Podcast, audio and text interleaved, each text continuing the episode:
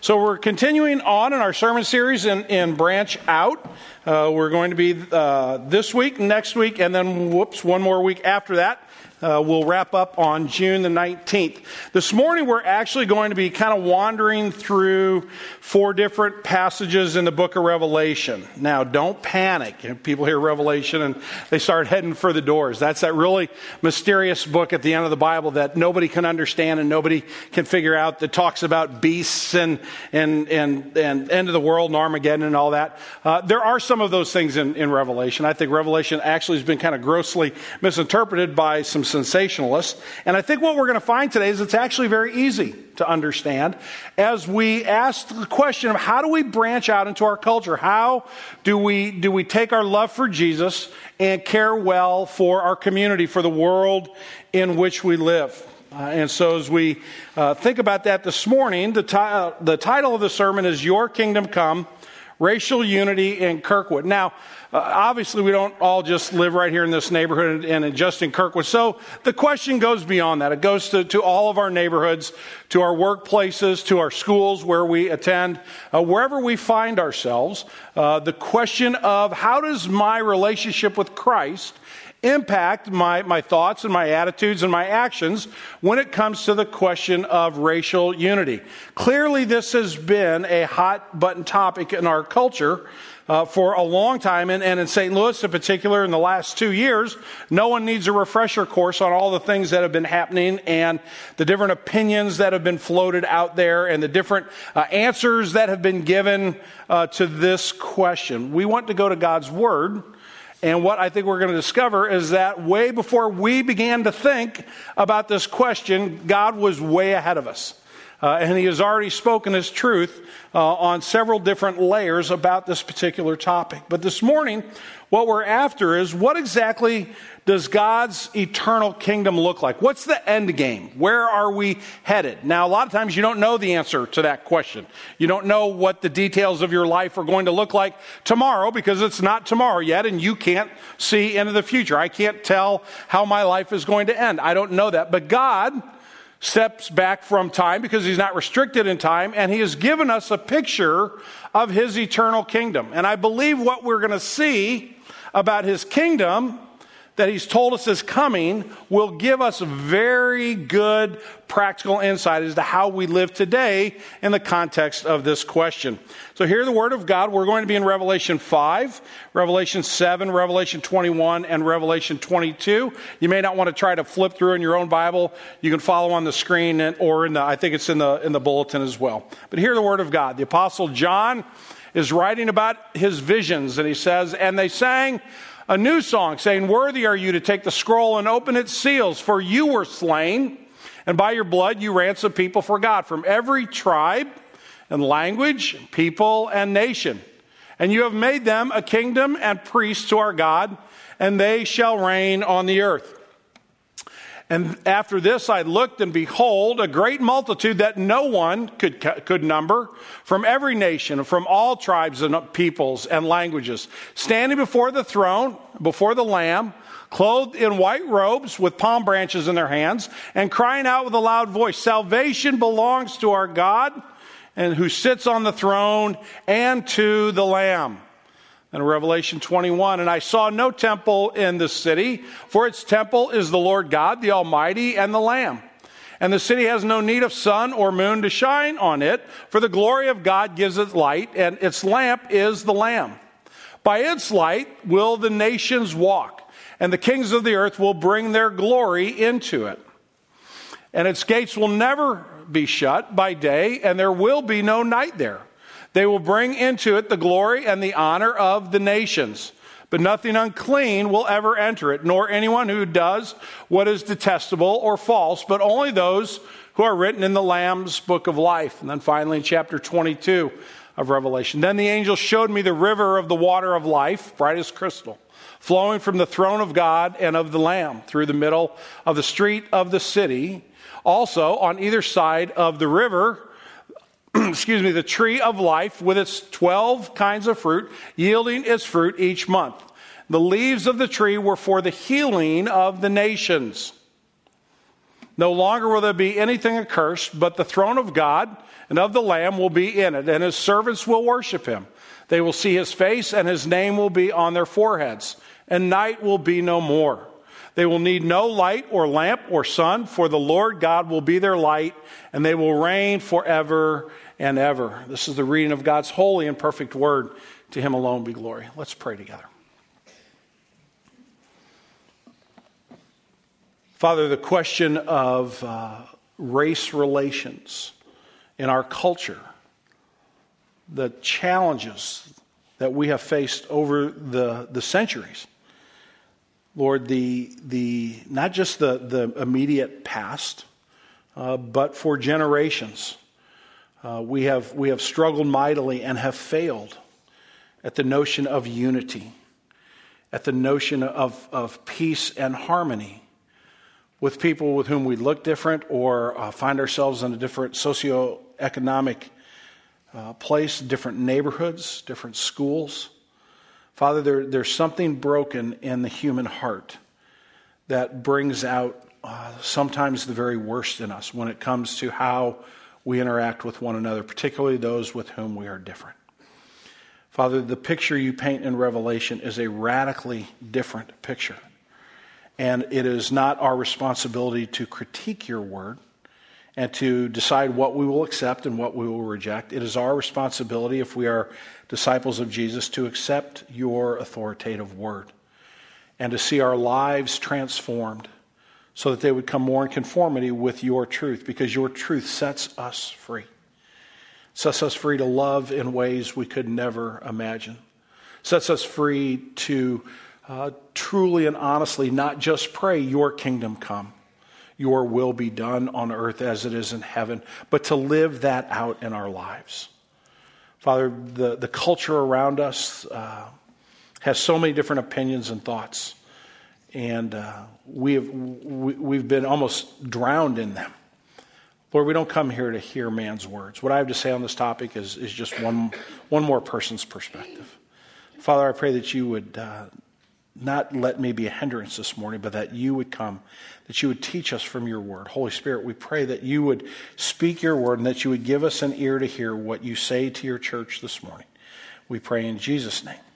Amen. The sermon in a sentence this morning is simply this Understanding the unity of God's eternal kingdom makes Jesus' disciples responsible to live out that reality here on earth. So, unlike, you know, unless you cheat in the, in the mystery novel and go to the end to see who survives and who doesn't, right? You don't know the end of the story until you ultimately get there. However, God has given us the end of the story. He has given us a picture of where we're headed. He has told us what his eternal kingdom is going to look like, and therefore it would be wisdom on our part to say, well, if that's where we're going, then why not today? If that's the end game, if that's why God is putting these things together in the way He is, why wouldn't we get on board with that sooner instead of later? Why wouldn't we not only pray, Your kingdom come, Your will be done on earth as it is in heaven, but why wouldn't we go ahead and, and, and live that out? In our lives when it comes to the question of racial unity. We're going to look at that from four different aspects this morning and see what Scripture would teach us. The first is this that unity, according to Revelation, in particular Revelation 5, where we're going to start, is based on an active grace. Unity is based on an active grace that, that is alien from you and me. It's not our actions, it's someone else's. And in this case, it's the Lamb who is being worshiped, and we also know him as the Lord Jesus. And so the crowd before the throne says, You were slain, and by your blood, you ransom people for God. The active grace of God is seen in the cross of Jesus Christ. You have a problem with God. I have a problem with God, and it's not a small one. It's actually an eternal issue because we have rebelled against God. We've gone our own way, and in doing so, not only have we offended God, but we've also hurt others. And God's real big on us not hurting each other. And He holds us accountable for our words and our thoughts and our deeds that go against His perfect will. And so when I gossip about you, when, when I spread a bad report about you, when I, I lose my temper with you. I'm dishonoring God, and that's offensive to God, but it's also harmful to you, and we're called to account for those things. we must stand before God and account for every word and action of our lives. Now, if, if that doesn't make you a little bit nervous, you're not thinking clearly. As I think about standing before God and being the person who has to account for my actions, I'm in big trouble. But what we learn in Revelation, and what we see all throughout Scripture, is that God pays the price for us. That Jesus did not leave us alone in our sin. In fact, Paul says it like this in the fifth chapter of Romans. He really kind of kind of plays it out a little bit. He says this: "For one would scarcely die for a righteous person, though perhaps for a good person one would dare even to die." So Paul says, you know, people don't die for each other. Maybe, I mean, just maybe in the rarest of circumstances, somebody might die for a really good person. But God shows his love for us in that while we were still sinners, Christ died for us. Since therefore we have now been justified by his blood, much more shall we be saved by him from the wrath of God. For if while we were enemies, we were reconciled to God by the death of his Son, much more now that we are reconciled, shall we be saved by his life. Do you see that clearly? While we were enemies, we were reconciled to God by the death of his Son. God sent his son to die not for really nice, sweet people. God sent his son to die for his enemies. Nobody does that. Nobody. And here we see the gospel in all of its glory. And we understand that, that this unity that we are going to see in Revelation is based on an act of grace. Jesus is worthy to be praised because he paid the price for your sin and for my sin. And he calls us to trust him and walk by faith. But not only that, this, Jesus is worthy because his grace is both boundless and inclusive. You ransomed the people from, for God from every tribe and language and people and nation. The, the, the, the, the mercy of God, the grace of God is boundless. It knows no national boundaries. It doesn't say I like this people group over that people group. It doesn't say I like this economic class over that economic class. Every people group across the planet is invited into a relationship with God for eternity through Jesus Christ. Unity is based on an act of grace that is boundless and inclusive. Jesus is also worthy because he has given us a new unified identity. You have made them, all of them out there, all these scattered groups, all these different nations and tribes and languages that are, that are all disjointed from each other, that are all somehow separated from each other. You have made them a kingdom. You've brought them together. You've made out of the many one, and you've given them a role to be priests for our God, that we would represent God to the nations. Jesus is worthy because he's given us a new and unified identity. Have you ever seen the, the, the, seal of the United States of America? You probably have. If you've been in, in history class yet, you, have probably seen this from time to time.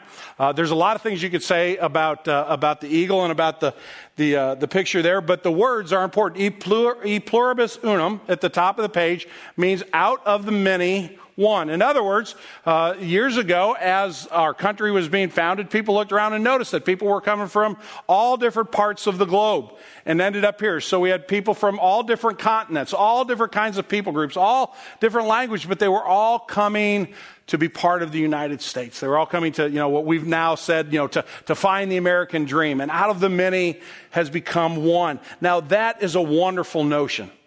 I, I, I, love that about our country, that we want to invite people to come be part of this, that we, that we appreciate the freedoms that we have and the land of opportunity in which we live. And, and all, if you want to come, come on and join us, right? Because you can, you can experience this for yourself. That's a wonderful notion. And I would say it's also a fleeting hope. It's a moving target that we hit sometimes, but more often than not, we miss people groups come to America and they, and they stay within their same groups. They don't necessarily branch out. People that look alike and are, and are of the same socioeconomic level or of the same color tend to, tend to stay together. And there tends to be, while this is a wonderful hope and while this is an outstanding motto, and I, and I love the ideal that it represents because I think it's based actually on scripture, man can't get there by himself. Humanity is never going to reach this utopia on earth where people get along together because until Jesus comes and establishes his kingdom, that's the only way unity is ultimately going to happen in its purest and truest form. So we must base our work to unity. We must base our efforts and our actions and our thoughts about what it means to be racially unified. We must base them not just on, on, a, on a, seal and, and on a thought, as good as it, it might be, as wonderful as what it might represent. We must base our lives on the gospel of Jesus Christ. This is not about just being unified, it's about being unified under the gospel of Jesus Christ, that being our foundation. Uh, I know a lot of you like John Piper. He's written a lot of good books. My mom actually passed this one on to me a week or so ago. I've been reading it. It's called Bloodlines, and uh, it's a uh, the subtitle is Race, Cross, and the Christian. And uh, there are a lot of good good uh, quotes in there. I'm, I'm going to read you a paragraph I read to the staff the other day because Piper speaks to the fact that that our unity. The unity for which we strive as followers of Jesus is based on the gospel. He says, I believe that the gospel, and then he defines it, the good news of Christ crucified in our place to remove the wrath of God and provide forgiveness of sins and power for sanctification. That be, sanctification is a big word that means becoming more like Jesus. This is our hope for the kind of racial diversity and harmony that ultimately matters. If we abandon the fullness of the gospel to make racial and ethnic diversity quicker or easier, we create a mere shadow of the kingdom and imitation. And we lose the one thing that can bring about Christ exalting diversity and harmony. Any other kind is an alluring snare. For what does it profit a person if he gains complete diversity and loses his own soul? Unity is based on the active grace of God, and therein must be our highest priority. But secondly, unity not only based on active grace, but unity is defined in Revelation chapter 7 as peace with God and peace with our fellow disciples. So in chapter 5, the focus is on the Lamb and on him being worthy to receive praise and glory and honor. And in chapter 7 of Revelation, the focus shifts. The focus is no longer on the Lamb who's receiving praise, but rather it's on the congregation. Okay? So it's like for a little while they had the, the, the, the, picture on the pastor. Now they're turning around, they're putting the camera on the congregation. And John's given a vision of this very interesting group of folks. And look at what we find here. First of all, we see this is an, it's an innumerable throng. I, throng. Behold, I looked at a great multitude that no one could number. But now look at how it's defined. Every nation, all tribes and peoples and languages. Here's a repetition of what we saw in chapter 5. In fact, what we're seeing in chapter 7 is the exact same uh, vision that John had in chapter 5, but it's being seen from a different angle. As I said, John's now looking not at the throne, but now he's looking at the congregation. And what does he say? This is a diverse group. This is a group that, that's made up of every people group under the sun. Unity defined as peace with God and peace with our fellow disciples. There's a group of, of folks that nobody can count, and they're from every place under the sun. And what are they doing? They're, they're worshiping God in purity of thought and word and deed. What does verse 9 say? They were clothed in white robes. Now, Revelation is full of all kinds of metaphorical language. And here we have a picture of white is a, is a sense of purity, but they're completely clothed. So whether it's their thought, their speech, their action, their look, it's all been purified by the gospel of Jesus Christ. And now they are at complete peace because not only are they clothed in white robes, but what are they waving in their hands? Palm branches, right? So go, go back to our national symbol for a second. The eagle has two different things in his talons. In the one talon, he has a bunch of arrows, has 13 arrows. And the other hand, he has what? Palm branches, right? And if you notice, his, his face is looking towards the palm branch, which says to the nations of the rest of the world, we really want to live for peace. But it also says if we got to go to war, we're willing to go to war and fight for, fight for our rights. We're not going to let anybody trample us down, right? So it's both of those things. But in this picture, in the new heavens and the new earth, God has become our peace. He's settled all the wars, He's settled all the disputes, and He's brought people together from every tribe, language, and nation, and He has created one congregation. Not a bunch of different ones, but one. And our peace is complete with God, but it's also complete with one another. Look at how these people are singing, right? And it says, they cried out with a loud voice, Salvation belongs to our God. Everyone was saying that black and white, Hispanic, Latino, Asian. From Africa, from South America, from Antarctica. If anybody lives in Antarctica, it's pretty cold down there. I don't think they have a whole lot of people in there, but anybody from Antarctica. People in one voice were talking about our God, not your God and my God, our God. There is peace between humanity that has never existed before. And we get a glimpse of this every once in a while. You get a glimpse of God's peace occasionally. I, have read a book that I would recommend to everybody, not because I think you'll agree with everything he says, but because it's so masterfully written. Bryan Stevenson has written a book called Just Mercy, and, and you ought to read it. it. it. probably will bother you a little bit, but I think it will do you great good. It, it, has, it has fed my soul and challenged me to, to think in a whole different way. But Bryan Stevenson was a very gifted young African American who graduated from college, and he wasn't sure what he wanted to do. So he went to Harvard Law School. Yeah, when I was trying to figure out what I wanted to do, I, I wasn't just popping over to Harvard Law School and getting accepted and, and, going in and going through. So obviously, this guy's a brilliant guy. At Harvard Law, and maybe this is true of, of, of every law school, uh, I'm going to pick on you, Hal, for a second. Did you have to do an internship? Does everybody have to do some kind of internship? Okay, so at Harvard, they had to do a summer internship, and he ends up down in Atlanta, Georgia, with a small group of people that work with uh, folks that are on death row that, that there's some new evidence that maybe shows that they, they didn't get a fair trial, or maybe there's some new evidence that needs to be examined, but they're poor, they have no resources to get an attorney, and so this little group of people is working. So he ends up as an intern, doesn't want to be there, doesn't want anything to do with it. He kind of falls into it, he's forced to do it. He started late, so this is the only internship he could get. And now the rest of his life has been spent doing just that. He literally has become an advocate for people on death row. He tells a story in this book about going to a uh, going to a prison in South Alabama, and he's going to he's going to meet a man named Avery Jenkins, and he's going to hear his story and see if there's any reason for them. Maybe there's some some information. And when attorneys go into prisons, you know they have to open their briefcase and all that, but they're not subjected to you know you know body searches and things like that because they're representatives of the court. But in this particular uh, prison where he came in, he's kind of going through the motions of signing in, and the guard snarls at him, "What are you doing?" He said, "I'm here for a legal visit." I was scheduled earlier this, it was scheduled earlier this week. The people in the warden's office have the papers. I smiled, spoke politely. That's fine, that's fine, but you have to be searched first. It was difficult to ignore his clearly hostile attitude, but I did my best. Okay, you need me to take my shoes off? A lot of sometimes hardcore officers would make me remove my shoes. You're going into that bathroom and taking everything off if you expect to get in my prison. Oh, no, sir, wait, I think they're confused. I'm an attorney. Instead of calming him down, it made him even angrier. Now you can get into that bathroom strip or you can go back to wherever you came from. And then he goes on to tell how the story unfolds and how, how awful this guy is to him.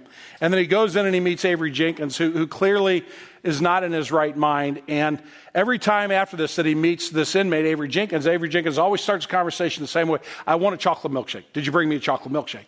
And every time he has to say, Avery, I can't bring you a milkshake. And besides that, he had to deal with this, this guard who hated him every step of the way. So he's, he's got all this, you know, just terrible situation. It ends up that after a few months, they go to court. The judge is going to hear to see whether there's some new evidence. And he says, As I went upstairs in the courtroom, I spotted the correctional officer who uh, had given me such a hard time. So the guy that hates him actually was the guy the prison assigned to drive Avery Jenkins back and forth to the courthouse. So for three days, this guy sits in the back of the courthouse and, and just sits in the back of the room and stares uh, at Stevenson as he makes his appeal. And then he takes Jenkins back to prison. After about a month, uh, he writes, Stevens writes, after a month of the hearing, uh, right before the judgment was rendered, I decided to go to the prison to see Avery to check on him. He shows up, opens the door, and here's this same guard this you know guy that just hates him. Uh, he said when he passed his truck out in the in the uh, parking lot had a big rebel flag on it and all kinds of stickers that are not appropriate for me to repeat this morning. So he comes in and here's this guy he's dealing with again. Hello, Mr. Stevenson. How are you? Guard asked. He sounded earnest and sincere. Well, I'm fine.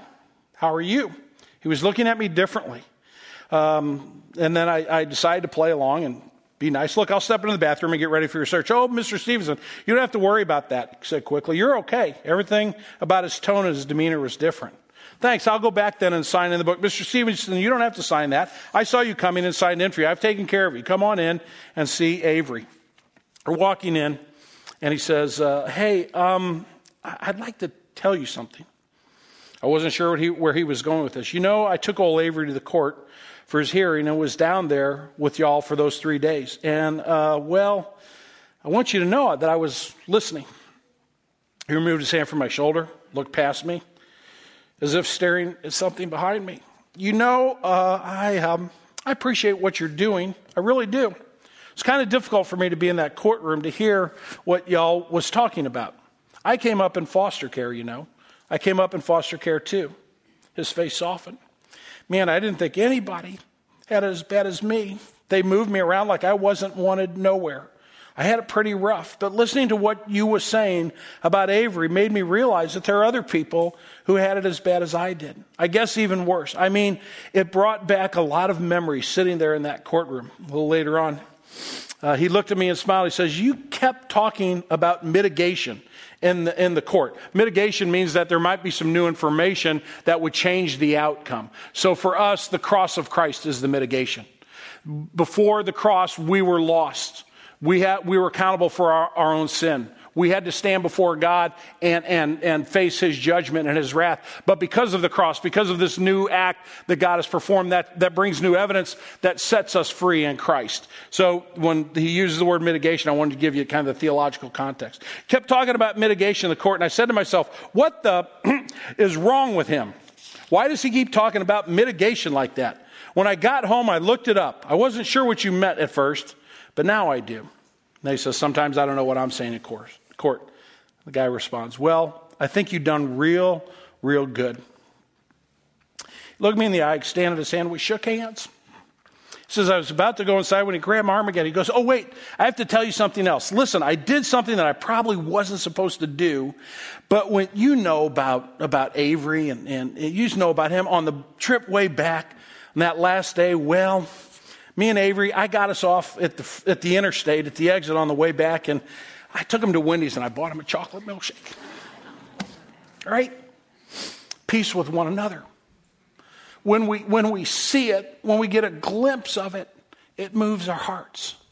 It stirs within us that maybe there's a different way that God would have us travel than the ways that which we've chosen which, which are the easier pathways, humanly speaking, never necessarily bring us into conflict, never force us to ask the really difficult questions in this particular topic when it comes to race and what it could truly mean for us to have, be at peace with one another and to, and to move our lives in that direction. And yet we see through the, the small story and we see in the book of Revelation that God's intention is that we are at peace with Him and at peace with one another. So our lives actually be what we're going to be doing in heaven for all of eternity, which is singing the praises of God. Salvation belongs to our God who sits on the throne in one voice with a unified message. The unity of Scripture is defined as peace with God and with our fellow man. And, and if we want heaven on earth, if we're going to pray, Your kingdom come, Your will be done on earth as it is in heaven, how can we pray that and not long for being part of what God is doing? To use the gospel of Jesus Christ to answer the deepest and most difficult questions of our time, in particular this morning, the question of racial unity. Thirdly, Scripture shows us that we celebrate the creativity of the glory of God forever. Look at Revelation 21. We learn, first of all, that God and the Lamb are the source of light and life. They don't need the sun, they don't need the moon. But what's the purpose? What are we going to be looking at? What is, what is the light uh, revealing that we can see? Notice what, what John sees. Now, by its light, the nations walk and the kings of the earth will bring their glory into it. Verse down, down, skip down verse 26. They will bring into it the glory and the honor of the nations. What, what is the glory of the nations? Well, just think about it in terms of, of this world. What are the things that, that we see as glorious? What are, what are things, not just in the natural order, but, but man made? Whether you've gone to the Louvre before and walked around and looked at amazing paintings, or maybe you've been to Cairo, Egypt, and, and Alexandria and you've seen the pyramids, or, you, or you've been to the Great Wall in China. Uh, I was in downtown London for one day once, and I, we just kind of walked around and looked at all of the history there. And I thought of the, the, the bombings that they survived in World War II, and I thought back to when England, you know, was the greatest trader on the planet, and the, you know, the sun never set on the British flag. thought about all the glory of that empire. I've been in, in downtown Moscow and I've stood outside the Kremlin and looked at those spires and, and I've looked at the imagery uh, of that, you know, that great patio, so to speak. And it just shouts of human determination and human grit. I've, I've been in Germany where everything is on time and, and everything is in order and, and everything is clean and perfect and nothing is broken. And then you go over the Alps and you go into Italy. And I had a friend that, that did that one time. He said, We left Germany on a train, and when they say it's leaving at 10 in the morning, it's leaving at 10 in the morning. And then we go over the Alps, we get into Italy, we switch trains, they can't find an engine. And we're walking around going, we got to go, we got we got we got to leave. Where, where's the train? Where, where's the engine? And what do they do? They, they'll go and find an engine? No. They break out bottles of wine and big chunks of cheese and bread, and we're going to have a party until we find an engine sometime later on this week. And, and that's the beauty of the glory of the nations. The Germans make sure everything's on time, and the Italians make sure we don't take life too seriously, right? And you need both of those. Those are the glories of the nation. If you're a German or Italian, don't be offended, right? Celebrate that. You think about the, the, I, you know, I don't even have time to get into all of the, all of the beauty of this world that, that people bring to it, that the nations bring. Think about the Sahara Desert, an area as big as the United States of America. And for generations, people have thrived in Africa, living on the Sahara Desert. How is that possible? What we'd call that's good old Yankee ingenuity, right? Well, I'm glad you happened to bring that up because guess what? The Smithsonian Institute gives out awards every year called American Ingenuity Awards. You know who their youngest recipient was last year? It was a young lady named Lillian Zajkowski. You know what she invented at 14 years of age? She wasn't 15 until she got the award. She was the real old. She invented this thing called the pill minder. Any of you used the pill minder this morning for your pills? If you, if you need this, you might have forgotten that you took your pills this morning. the reason she invented that when she was in sixth grade was because her grandpa took the wrong pills and almost died. And she sat down and she figured it out and it's been marketed literally all over the world. And she got, a, she got the Smithsonian Award for American Ingenuity, right? The glory of the nations is amazing. And we haven't even begun to touch the outer edges of it because we are a broken people. We're broken by sin. But there will be a day where God says, Turn that light on because I want everybody to see what's going on around here. Look at what my children can do when, when you redeem them, when you take sin out of the equation, and when you bring them into perfect unity with me and with one another. Watch the glory of the nations unfold. God calls us to understand that that's coming, that that's what's in our future. But Scripture also calls us to know that there are some things that will be left behind. Look at verse 27 nothing unclean will ever enter, nor will anyone who does what is detestable or false, but only those who are written in the Lamb's book of life. But praise God that we've already read that names from the Lamb's book in the Lamb's book of life come from every language, every tribe, every nation, every people group. So there are things that won't get in, things like apartheid, slavery, segregation, bigotry just to name a few that have to do with our topic this morning. I had a friend warn me a couple weeks ago, an African American pastor, when I was talking to him about, I'm not sure where God's leading us, but I do believe that God's leading us to uh, address uh, this issue um, in, in some way, shape, or form. And I have a lot more questions than I have answers. But I believe that God is not just calling us to care for the poor in our community, but He's calling us to look different because our neighborhood looks different. And we're not just a neighborhood church. We never will be just a neighborhood church. But how can we skip past our neighborhood out into the rest of the world and really consider ourselves serious, thoughtful, godly followers of Jesus Christ? I don't think those two things are possible. I don't think you can ignore your backyard and, and, and really seek to be a, an honest follower of Jesus. So I, am not sure what that looks like, but I, my heart is there. And this friend was asking me, why are you doing this? What, you know, Green Tree has a great uh, reputation for serving others. Why don't you just kind of run down the service road? Why are you worried about kind of the, the racial makeup of your congregation? I said, well, it's because of our neighborhood. And I explained all that. He goes, well, then you better be careful. I'm like, careful? Why? What do you mean you better be careful? Because there are going to be people that are really going to fight you on that. You could lose your job if you're not careful. lose my job? What are you talking about? I, I, I pastor one of the greatest churches in, in the world, not because we're all great, but because of the gospel. He goes, There'll be people that they, they don't understand it, they don't get it, and they won't like it, and they won't like you for doing it. And I don't say that to challenge anybody in this room that maybe is struggling with what I'm saying. Um, I'm saying that to, to say that we need to understand that this is a process and we're on a journey and it's easy to sit here this morning and say, Amen, Amen, Amen. It's quite another thing for us to take this seriously and say, you know what, five years from now, we really do hope we look a bit different. We really don't just want people to feel welcomed here, we want people to know they're wanted here. And we're actually going to set aside some of our plans and some of our desires and some of our priorities in order to care well for other people. Because if we're going to pray, Your kingdom come, Your will be done on earth as in heaven, then we've got to act that way. And I think his warning is a word to the wise because I believe that Green Tree can th- thrive in the sense of the glory of the nations uh, being that kind of congregation. And I'm, and I'm going way too long, but fourthly, this the recovery is complete and our identity is secure, is my fourth observation here. In Revelation 22, listen to the, the words uh, of the introduction of, ch- of chapter 22.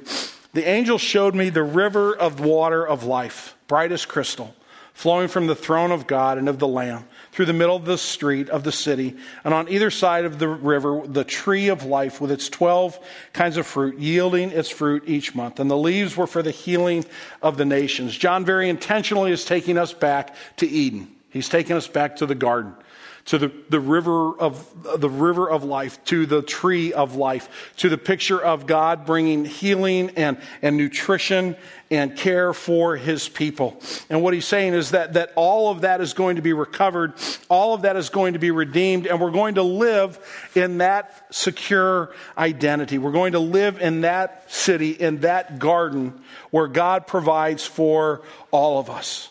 And when we begin to get a glimpse of that, we begin to live our lives differently. Notice in verse 4 that all disciples know God intimately. They will see his face.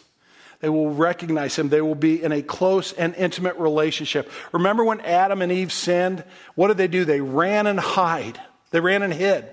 God said, Where are you? And Adam said, Well, I hid because I was naked. God's going to take all of that away, and we're going to be back face to face with God.